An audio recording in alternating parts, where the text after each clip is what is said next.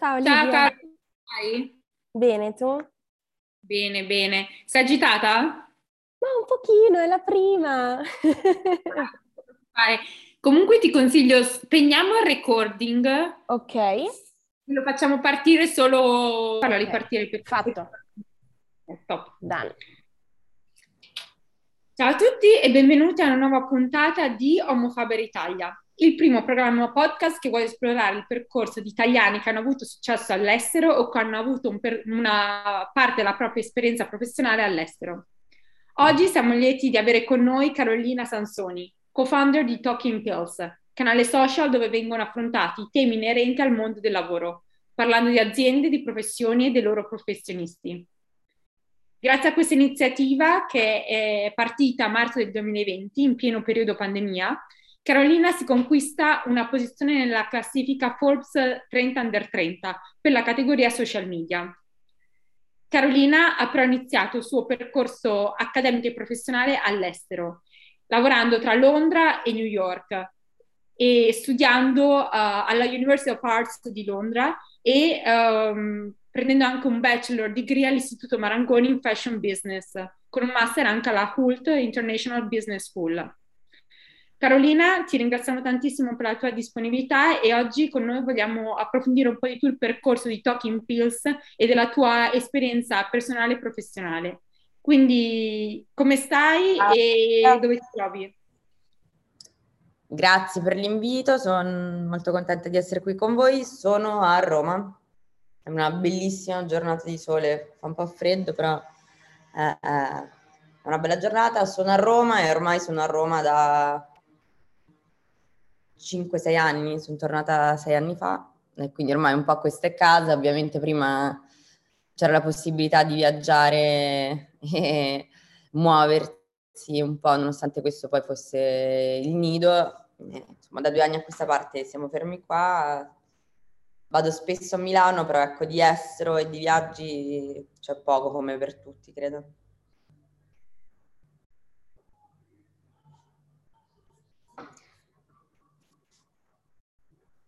Caro? Ok, eccoci. Allora, eh, iniziamo con qualche domandina, vi va?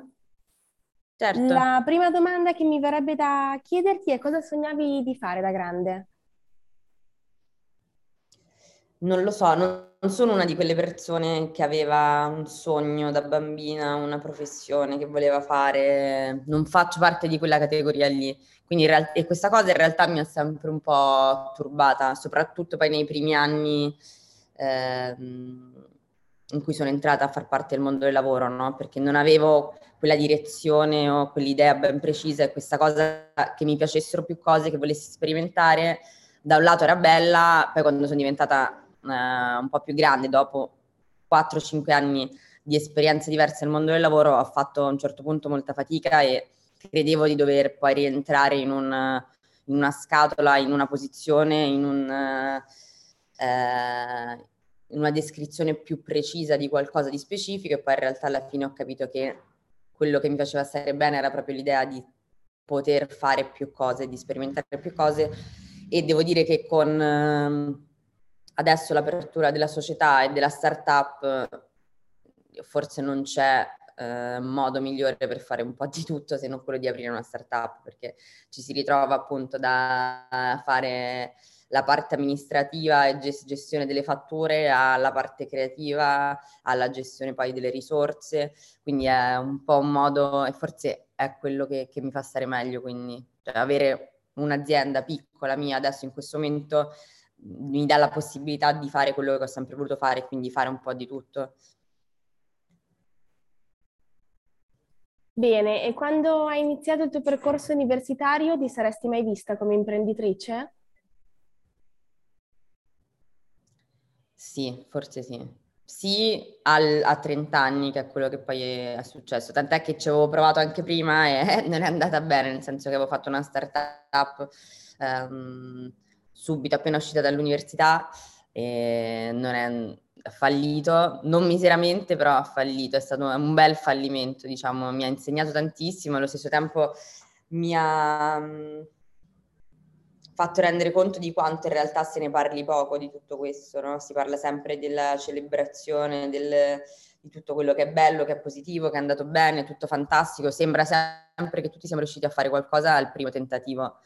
E, ehm, e, non è assolutamente così. Io ho aperto una startup, ho pensato che si potesse fare in un certo modo e mi sono resa conto che non era assolutamente così. E sinceramente di tutto quello che ho fatto nei dieci anni, insomma, dopo l'università, sicuramente quella è stata la cosa che mi ha insegnato più cose, cioè proprio testarlo sul campo e rendersi conto de, di, di, tutto quello che non, non, può accadere perché qualcosa funzioni. Poi sicuramente c'è anche una, eh, una parte legata all'età, all'esperienza che in quel momento non c'era e forse questa cosa anche ha pesato, però allo stesso tempo ecco, eh, sono contenta di, di parlarne quando capita perché penso che sia giusto anche per chi ascolta sentire che non è sempre tutto rose e fiori. E, um, e basta, quindi sì, forse tornando alla, alla, domanda, mi ci vedevo però in questo momento di vita. Sono contenta di aver lavorato in azienda, ecco, mettiamola così. Qual è stata secondo te l'esperienza che ti sei portata a casa da quel piccolo fallimento iniziale? Che cosa consiglieresti alle persone che ci provano e magari non al primo tentativo ci riescono? E com'è stata la reazione magari delle persone intorno a te nel vedere che forse primo, la tua prima startup non è andata, ma poi hai avuto la forza di capire quali sono stati magari gli errori e come li hai affrontati? Sicuramente il consiglio che do è quello di provarci, perché poi se non ci si prova non si fallisce neanche, no? Quindi um, di, di, provarci sempre, però allo stesso tempo di rendersi conto che almeno per mia esperienza personale non, è difficile che possa essere un passatempo o un secondo lavoro. Cioè per me quello è stato forse l'errore principale di quando ho aperto la startup, perché giust- ovviamente insomma non avendo ehm, la possibilità di dire smetto di lavorare non, perché è così, perché fondamentalmente se non, non, si prendono magari degli investimenti, ma in fase iniziale è molto molto difficile, si parte un po' dall'idea, no? Quindi noi avevamo costruito quello che ehm, ci serviva per far partire la startup, che però aveva dei costi che quindi abbiamo inserito di tasca nostra con quello che stavamo guadagnando in quel momento, quindi non ci potevamo permettere di dire io oggi non lavoro più e faccio solo questo però questo ci ha portato a dedicare troppo poco tempo a, alla startup e quindi di conseguenza poi è diventato sempre meno importante rispetto a quello che ci faceva portare il pane a casa. Ecco. Um, quindi consiglio che do è che lo so che è difficilissimo, però si deve investire tutto quello che si ha e, e, ci si deve mettere un, tanto in gioco perché è, è la, la prima cosa che conta fondamentalmente, cioè quanta vita vuoi dare a questo progetto qua? E deve essere tanta e deve essere tutta perché non è facile. Non è facile, non è facile soprattutto, eh, non è una banalità, ma in Italia non è facile perché non, anche a livello di eh, sia di guide, cioè di persone che ti possono raccontare come fare, c'è poco, quindi devi sempre imparare tutto da solo, no? anche, mi ricordo anche solo il come si apre l'azienda, quando la dovevo aprire, che tipo di azienda dovevo fare, cioè, nessuno mi aveva detto nulla e mi ricordo che abbiamo aperto subito l'SRL, che è stata una delle più grandi cavolate che potessimo fare perché non è che avevamo già un fatturato che ci potesse permettere di mantenere un SRL, invece noi l'abbiamo aperta e quindi poi ci siamo ritrovati a pagare il commercialista per sei anni, tipo, tuttora lo stiamo ancora pagando perché non si riesce a chiudere, in tre anni non siamo riusciti ancora a chiudere la società. E quindi questo direi, sicuramente una guida, sicuramente di informarsi tanto prima ehm, e di testare il mercato subito, cioè rendersi conto se quell'idea è valida sin dall'inizio, di non farsi castelli in aria se poi dopo non c'è risposta da parte del mercato. Carolina, facciamo un passo indietro. Uh, ci puoi spiegare com'è nata Talking Pills? Perché dal tuo progetto iniziale imprenditoriale, che magari non è andato a buon fine, poi com'è che sei passata a, a un progetto come quello di Talking Pills? Quindi se ci puoi dare una specie di intro per i nostri ascoltatori che magari non sono familiari con questo progetto. Certo, io in realtà dopo che ho finito l'università ho aperto questa startup, ma... Eh sia durante l'università, io ho fatto la triennale in eh, fashion business alla Marangoni, quindi durante il periodo universitario ho lavorato in aziende di moda a Londra, ho fatto più o meno uno stage ogni anno di due o tre mesi durante il break degli studi tra la fine degli esami e l'inizio dell'anno dopo. In realtà piano piano mi sono resa conto che non era forse il settore in cui volevo lavorare, quello della moda, nonostante avessi avuto delle bellissime esperienze, eh, cominciavo a voler capire e vedere un po' altro. Quindi quando ho finito l'università sono andata a fare un master eh, che copriva un po' più tutta la parte di business, di finanza, un po' più di numeri, eh, che era quello che mi era mancato perché sapevo che avrei voluto fare un'esperienza in un altro settore. Quindi che, eh, poi quello che ho fatto, ho lavorato in consulenza.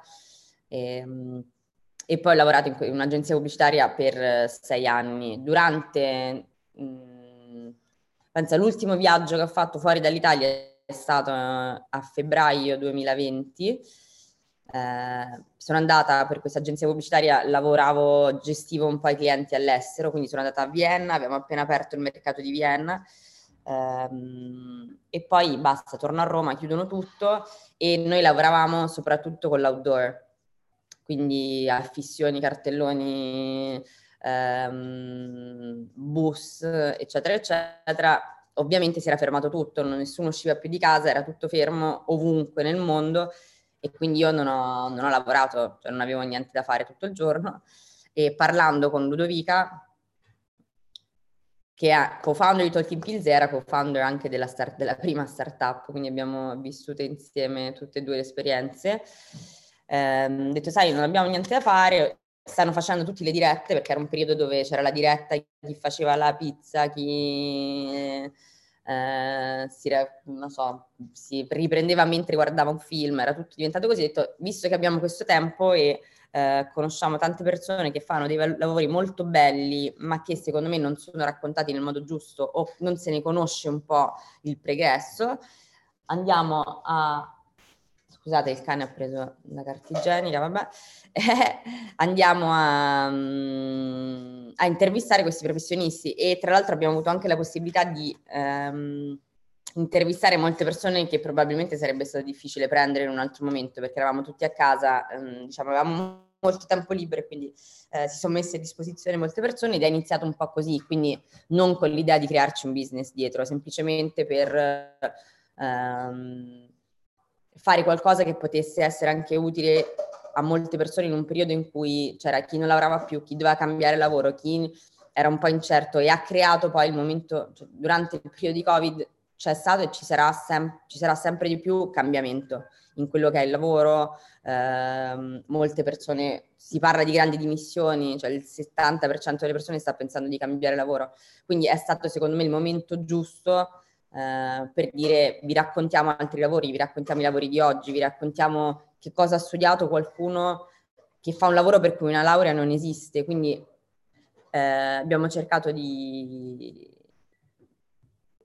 di esplorare tutto questo territorio per poi renderci conto che il mondo del lavoro era, cioè, c'era carenza di informazioni sul mondo del lavoro su una piattaforma come quella di Instagram e quindi da lì abbiamo un po' cercato di creare creare nuovi format, di eh, ampliare un po' tutta quella che era la nostra fetta di mercato e di settore per poi arrivare ad oggi. Abbiamo fondato la società a gennaio del 2021, quindi è un anno esatto eh, che è aperta la società. Lavoriamo eh, sia sulla parte diciamo che si vede eh, su Instagram, quindi di content creation, con cui facciamo delle collaborazioni con delle aziende eh, su quella parte lì e poi c'è anche tutta una parte dietro che è mh, da agenzia creativa per eh, clienti che hanno bisogno di contenuti digitali, eh, soprattutto a tema employer branding, quindi nel racconto dell'azienda per renderla più appetibile a quelli che sono i lavoratori di domani dell'azienda. Eh, abbiamo girato a dicembre, a novembre la nostra prima campagna HR eh, dal video di campagna a tutta la parte di eh, creazione di contenuti per il sito carriere dell'azienda. E quindi diciamo stiamo andando avanti in questo modo, c'è tantissimo da fare, stiamo mettendo insieme adesso dei corsi di formazione professionali che speriamo di far uscire a breve con una nostra piattaforma. C'è tanta strada, però è molto bello perché credo che sia anche un settore che non ti dà, cioè non ti rendi mai conto di dove possa essere la fine, no? C'è sempre qualcosa in più da fare, si vede sempre quel, eh, quello step in più, la possibilità di fare qualcosa in più e quindi questo sicuramente è molto stimolante. Complimenti per la progressione e i risultati comunque che avete ottenuto fino ad oggi con i tempi brevi da quando cioè, siete stati fondati. E voglio chiederti, comunque il mondo social, di canali social e agenzie pubblicitarie, cioè è molto overcrowded, ci sono tantissimi operatori già attivi, quindi voglio capire Cos'è che ti ha fatto pensare che questo progetto potesse, avessere, potesse, avere un potenziale interessante e quindi appetibile a un pubblico così vasto di follower che avete sui vostri canali?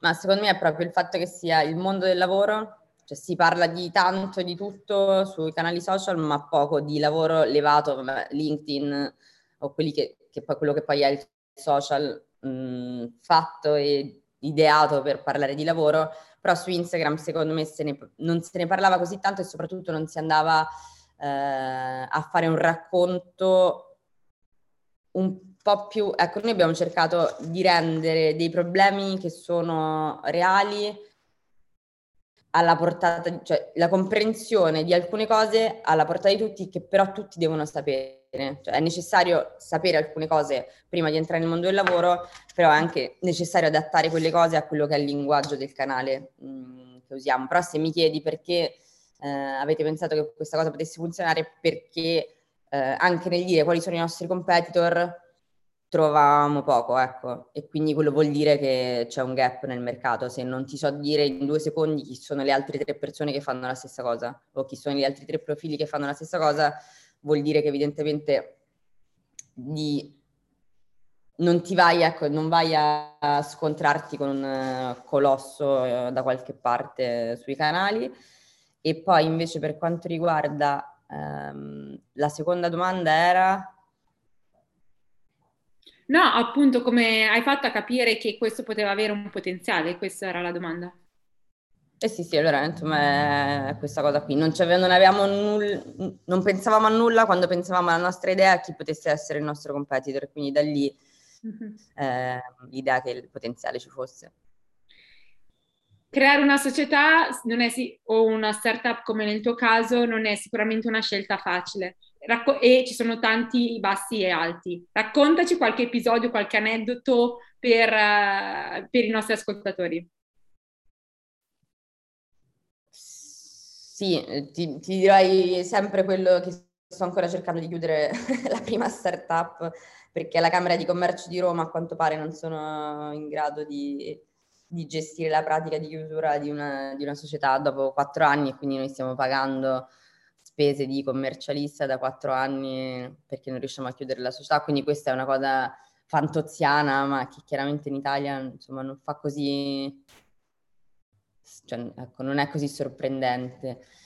Ehm, secondo me la cosa bella di lavorare in una startup è quella di cui parlava all'inizio, quindi che ognuno un po' si deve adattare a fare quello, a quello che capita e quindi anche eh, i colloqui forse che uno fa quando sta prendendo qualcuno in una startup sono molto diversi da quelli eh, che vengono fatti in un'azienda X dove tu beh, vai a prendere una posizione specifica e quindi eh, si vanno a fare delle domande magari inerenti a quella parte lì. Eh, quando nei colloqui che abbiamo fatto noi abbiamo sempre solo fondamentalmente cercato di capire la persona e se potesse essere qualcuno eh, con la voglia di imparare la flessibilità che è necessaria per lavorare in un'azienda che ha i suoi obiettivi ma non li ha così chiari e che possono cambiare tutti i giorni. Eh, quindi questo era fondamentale. E, ehm, e poi anche di, di, crearsi da soli le proprie regole. Quindi noi per esempio abbiamo la settimana lavorativa da quattro giorni e questo è più o meno da, dall'inizio eh, di Talking Pills. E quindi ogni persona che poi è venuta a lavorare con noi, ehm, cioè diciamo che quello di cui parliamo e promuoviamo, poi cerchiamo di applicarlo all'interno dell'azienda stessa, perché sennò sarebbe anche un po' eh, ipocrita parlare di come dovrebbe essere il mondo del lavoro ideale se poi dopo magari scopri che all'interno della nostra startup si lavora 25 ore al giorno e si viene pagati 2 euro. Eh, quindi ecco, cerchiamo di, nel nostro piccolo, di, di diventare quello che... cioè di diventare un'azienda che possa far star bene i suoi dipendenti. Ora siamo pochi, in un futuro magari saremo di più. Ehm, però magari è una cosa che mi piacerebbe anche più raccontare che noi raccontiamo, non si capisce bene come funziona, eh, chi c'è, chi ne fa parte, magari lo raccontiamo degli altri, lo raccontiamo poco poi di noi, eh, quindi è una cosa che sicuramente mi piacerebbe fare di più. Soffermandoci su questo aspetto della, della parte risorse umane, che cos'è che cerchi in un collaboratore che è interessato ad entrare a lavorare per Talking Pills? E quali sono gli aspetti che fanno capire, ok, voglio lavorare con questa persona e la voglio nel mio team? Come dicevo prima, sicuramente la, la flessibilità e la, la voglia di conoscere più cose, non necessariamente di saperle fare, non necessariamente di saperle fare anche in futuro.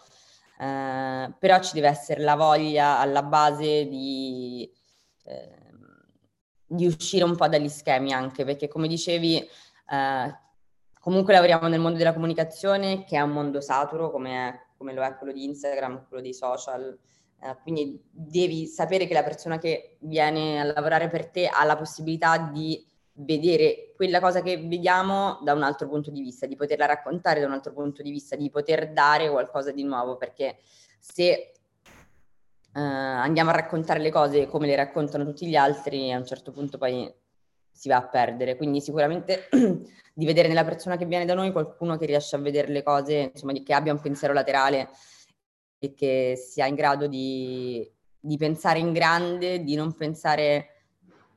Ecco, non, non, non prenderei qualcuno che durante un colloquio magari dice sì, mi piace fare questo, però è impossibile cioè, vorrei, voglio che qualcuno sogni un po', ecco. Cioè, la cosa di lavorare in un'azienda così piccola è che si può sognare come, come diventerà e quindi che qualcuno che quel come diventerà già lo vede e ragiona in quel modo lì. Grazie Carolina. Una domanda, qual è stato il miglior consiglio che ti sia mai stato dato e quale consiglio daresti tu ad un ragazzo che sta finendo l'università e si affaccia per la prima volta nel mondo del lavoro? Allora, il consiglio migliore che mi è stato dato è mm, probabilmente quello di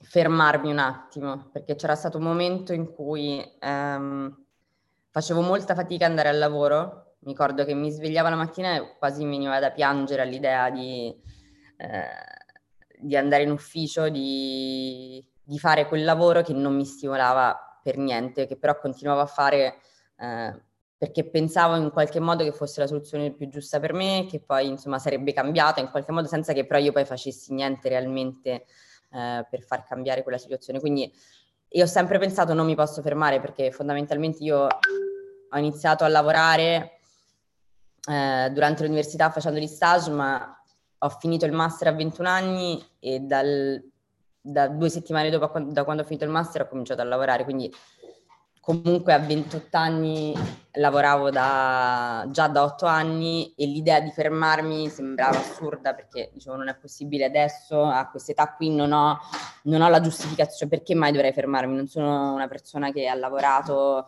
Ehm, in miniera per 40 anni e può dire devo prendermi un momento per, perché sono stanca. Invece l'idea che qualcuno poi più grande mi dicesse guarda che va bene, te la puoi prendere quella pausa, puoi prenderti un momento per pensare e resettare tutto perché evidentemente questa cosa non ti fa più stare bene.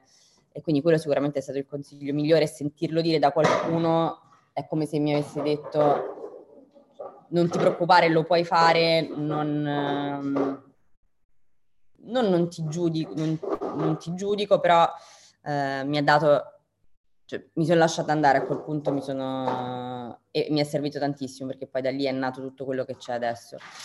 Il consiglio invece che mi sento di dare a chi sta entrando nel mondo del lavoro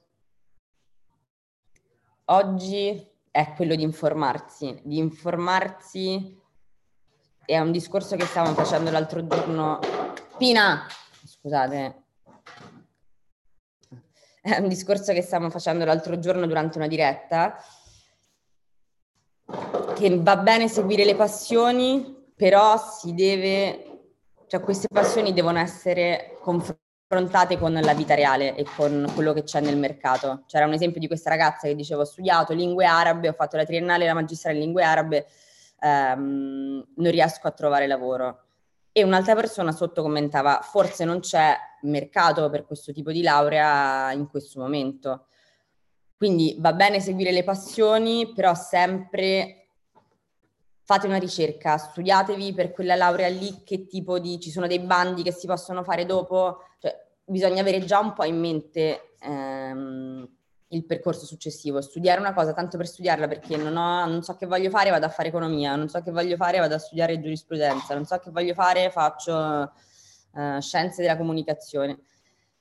Va bene, però informatevi sul dopo sempre, quindi ho una passione, sì, ma questa passione qua mi porterà da qualche parte, poi dopo mi farà fare lavori in un altro settore perché in realtà non c'è mercato per questa cosa qui. Eh, quindi consiglierei questo. Ci sono tantissimi lavori nuovi, eh, ci sono tantissime scuole che offrono eh, delle opportunità. Mi viene in mente la scuola di programmazione. Ehm, che, cioè, un ragazzo che l'ha aperta adesso a Berlino, si sono fusi, si chiama Stripe School e fondamentalmente non si paga all'università, loro ti formano per fare il programmatore e dopodiché una volta che trovi lavoro prendono una percentuale del tuo stipendio per 8 anni per ripagare eh, quel tipo di formazione. E è un lavoro che ad oggi se fatto in un certo modo garantisce stipendi inimmaginabili anche solo per un giovane italiano. Quindi sì magari non hai la passione perché non, non sai neanche cos'è il coding però se entri in quel mondo a 18 anni eh, invece può garantirti un futuro e una stabilità eh, molto più grande rispetto a andare a studiare qualcosa giusto per, perché non si hanno le idee chiare. Quindi se non si hanno le idee chiare, informatevi tanto, leggete, ci sono tanti studi sul mercato, sul mondo del lavoro, sul, sui settori del mondo del lavoro in Italia, nel mondo. Quindi consiglio di fare questo sicuramente. È una cosa che io non ho fatto, onestamente, però sono andata anche a fare, un, sono anche andata a lavorare in un settore dove più o meno c'è sempre stata la certezza che ci fosse un, un futuro, perché insomma, a meno che non succeda qualcosa di estremamente tragico o che cominciamo ad andare in giro nudi, mm, la moda esisterà sempre. Quindi però per altre cose consiglio sempre di tanto tanto di andare a leggere in giro e se volete di seguirci perché noi più o meno ne parliamo. Certamente. Se non fosse stato per Talking Pills, saresti tornata a lavorare all'estero? Avresti considerato Roma, Milano, comunque l'Italia in generale come prima opzione o no?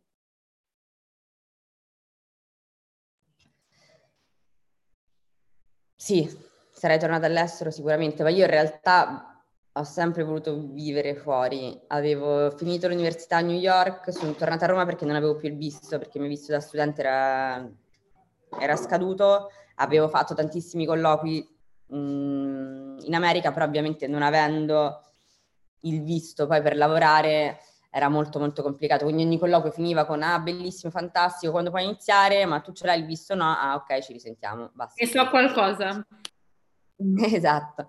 E quindi a un certo punto, quando non potevo poi effettivamente più stare lì, nel senso sarei dovuta partire, ritornare come turista, eccetera, ho detto vabbè, intanto torno a Roma, ehm, vado, che ne so, a chiedere all'ambasciata americana informazioni, vado alla Farnesina a chiedere, cioè vado a fare quelle cose per capire effettivamente che possibilità ho di prendere questo, in che modo devo fare, mi vado a informare eh, e torno a Roma e magari a Roma riesco a trovare una, riesco a fare un lavoro a Roma per cui quell'azienda magari è, che, che tant'è che quello che ho fatto, una delle big four per esempio, o ehm, aziende più grandi che poi hanno la possibilità di spostarti in uffici all'estero e quello è poi è quello che suggeriscono tutti il modo più facile per andare in America. Ehm, cioè quello di andare a lavorare in un'azienda che poi ha la sede lì e provare a farsi trasferire in questo modo qui, perché internamente poi l'azienda ha molti meno eh, problemi e gli costa molto meno e quindi avevo provato a fare quello, tant'è che ho fatto un colloquio poche settimane dopo che sono,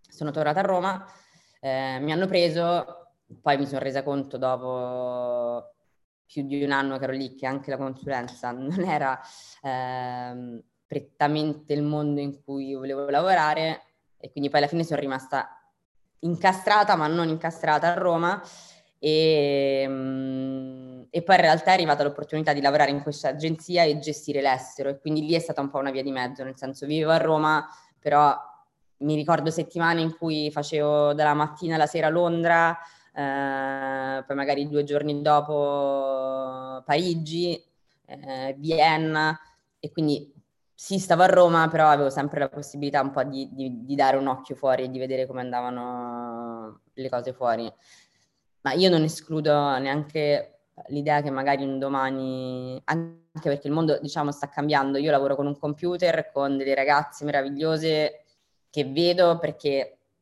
siamo tutte a Roma e ho anche su quello provato a fare nel nostro piccolo un investimento, nel senso che ci sono pochissime realtà che poi rimangono su Roma, è molto più facile che questo tipo di lavoro venga fatto a Milano quindi ho anche cercato di invece prendere persone che sono qui per dare un... Um, perché poi io sono di Roma e quindi è giusto, che, giusto stare qui, è giusto che se devo la- dare lavoro anche solo a due persone, che quelle due persone eh, siano qui.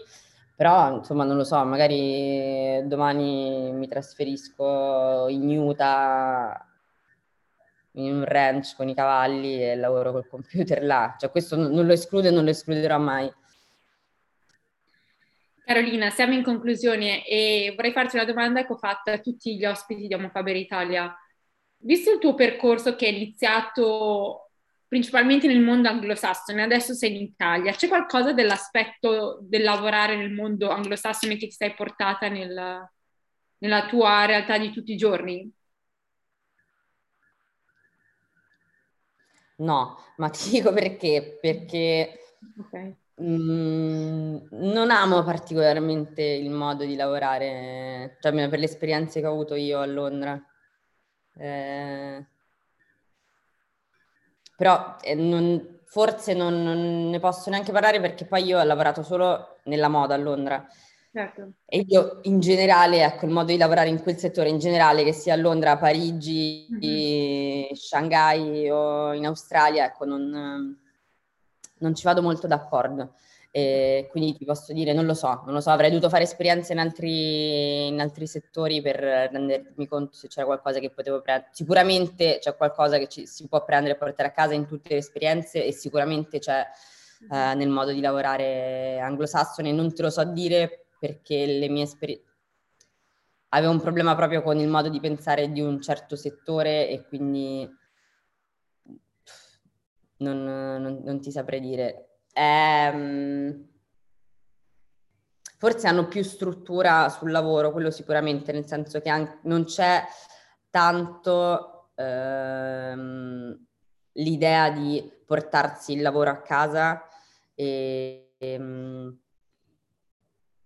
si lavora molto più 9-6, ma io alle 6 poi stacco, spengo il telefono e lavoro, ovvio poi ci sono determinati tipi di lavori, che ne so, investment banking, capace che dormono.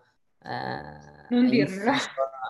Eh, eh, però di base c'è molto la concezione, e questo nei paesi nordici in generale, ehm, di una vita bilanciata tra il lavoro e la vita privata. Quindi io poi spengo il computer alle 6, non mi sente più nessuno, ci rivediamo domani alle 9, non mi mandi la mail alle 10 di sera. Eh, questo c'è lì eh, cioè, per esempio, in Olanda abbiamo fatto un'intervista molto bella un paio di, di, mesi fa con una mia amica e il fidanzato che si sono trasferiti ad Amsterdam e lavorano lì e lei mi raccontava come eh, insomma, lei gestisce un team e come lei non potesse in nessun modo fissare un, un meeting alle sei e un quarto. Perché non, non, è pensabile che giustamente, giustamente anche lo stagista ti può dire no guarda scusami io alle 6 ho preso lezioni di Pilates, non, non ci sono, ci sentiamo domani. Ed è così allora. Quindi a noi sembra follia, mm, però in realtà ci sono, ci sono mondi del lavoro che non funzionano come, diciamo, come siamo abituati, ecco, non è tutto così. Quindi sicuramente da quel, cioè prenderei tutta questa roba qui, eh, detto questo, applicarla in un mondo del lavoro in Italia dove si è abituati al contrario, sicuramente deve succedere, sarà un processo magari un po' più lento, però l'idea è arrivare a, secondo me, a quel, a quel, a quel mondo lì. Carolina, grazie mille per questa chiacchierata davvero interessante e per, le tue, per, le tue, per i tuoi punti di riflessione che ci hai dato e per averci fatto conoscere Talking Pills. Grazie al prossimo episodio. Okay. Grazie mille. Grazie a voi. Allora Carolina, nei prossimi step, quelli che saranno, saranno praticamente prendere questa registrazione, riguardarla internamente, farci alcuni tagli, modifiche per far sì che l'episodio sia pronto da un punto di vista di pubblicazione e, e poi caricarlo, pensiamo, a fine febbraio. Vogliamo sapere, tu vuoi vedere la copia prima che viene pubblicata o ci lasci pubblicare? No, quello che... Non è un problema, sì, se, se, non siete abituati a farlo, no, nel senso come lavorate voi, per me è uguale. Vuoi vederla quindi? No, dico sì, se, se lo fate anche di solito non è un problema, va bene, se... Eh, ah. No... Noi lo possiamo fare a richiesta, cioè noi l'abbiamo fatto in passato se richiesto, quindi... Va bene, se la possibilità sì, volentieri. Va bene, ottimo. Allora facciamo che prima della pubblicazione che penso dovrebbe essere, adesso guardo il calendario, oggi uh, il terzo mercoledì del mese di febbraio è il 17, quindi pensiamo che uscirà in quella data. Noi cerchiamo di mandarti una copia prima, così puoi darci un'occhiata e dirci se ci sono ulteriori cambiamenti da fare. Perfetto. E una volta pubblicato saremmo molto grati se potessi anche ricondividere nei tuoi canali e, e questo certo. ci, farebbe, ci, farebbe, tantissimo piacere. Grazie. Bene, grazie, grazie mille ragazze. Ciao, buon weekend. Grazie caro per l'organizzazione. Grazie a te Ligia. Ciao, Ciao ragazze, Ciao. buon weekend. Caro, se vuoi rimanere in linea anche nessun problema. Così facciamo un debrief. Vai. Ciao Carolina, Ciao. buona giornata. Allora, Ciao. qua mi dice che abbiamo meno di un minuto, altrimenti devo effettuare l'upgrade. Mm-hmm. No, mi prendi adesso... in giro e basta, vero? No, allora, allora, io so che se siamo in più di due persone su Zoom c'è questo conteggio di 40 minuti. Ok. Se invece